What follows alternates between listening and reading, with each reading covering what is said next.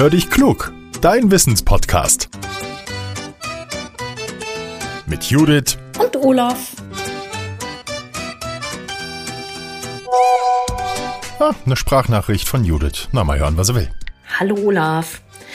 Also ich bin bei uns für das Ausräumen des Geschirrspülers verantwortlich. Hm, immer wieder und immer wieder. Was mir jetzt aufgefallen ist, unsere Gläser, die sehen irgendwie zurzeit nicht so richtig gut aus. Irgendwie sind die so ein bisschen milchig.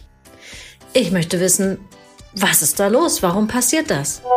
Hallo Judith, du, bei uns bin ich auch der Spülbeauftragte. Ich muss die Maschine ebenfalls oft ausräumen und was soll ich sagen, bei vier Kindern läuft das Ding quasi die ganze Zeit.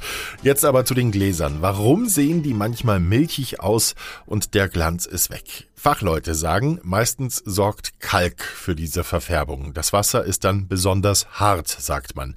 Das bedeutet, dass im Wasser Ablagerungen sind. Von Region zu Region kann es da Unterschiede geben. Manche haben sehr viel Kalk im Wasser, wir zum Beispiel auch, andere weniger. Neben der Härte des Wassers kommt es beim Geschirrspülen aber auch auf das Salz an. Ist zu wenig Salz vorhanden, dann entstehen gerne mal Schlieren auf den Gläsern. Der Wasserenthärter des Geschirrspülers arbeitet dann nicht, wie er eigentlich soll. Es dauert nicht lange und die Gläser bekommen diese milchige Eintrübung.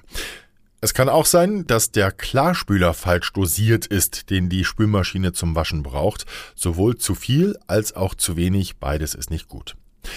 Sind die Gläser trüb geworden, dann hilft nur eins, es braucht ein Salz, das in die Geschirrspülmaschine gegeben wird, das macht die Gläser wieder glänzend, wenn es gut läuft.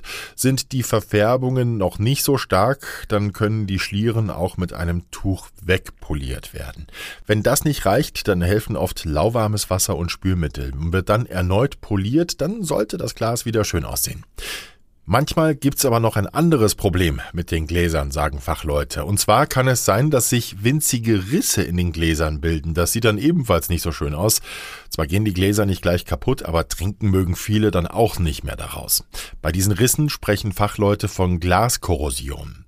Die Risse, die kriegt man nicht mehr weg, deshalb ist es gut vorzubeugen. Zum Beispiel ist es wichtig, nur dann Gläser in die Spülmaschine zu geben, wenn die Gläser dafür auch geeignet sind. Außerdem sollte mit milden Temperaturen und auch mit einem milden Reinigungsmittel gespült werden. So, jetzt kann ich meinen Job als Spülbeauftragte auch noch besser machen und du sicher auch, Judith. Liebe Hörerinnen und Hörer, habt ihr auch eine spannende Wissensfrage? Dann schickt sie uns an hallo at podcast-factory.de und teilt unseren Podcast bitte auch, wenn er euch gefällt. Jetzt sage ich Danke und bis zum nächsten Mal, euer Olaf.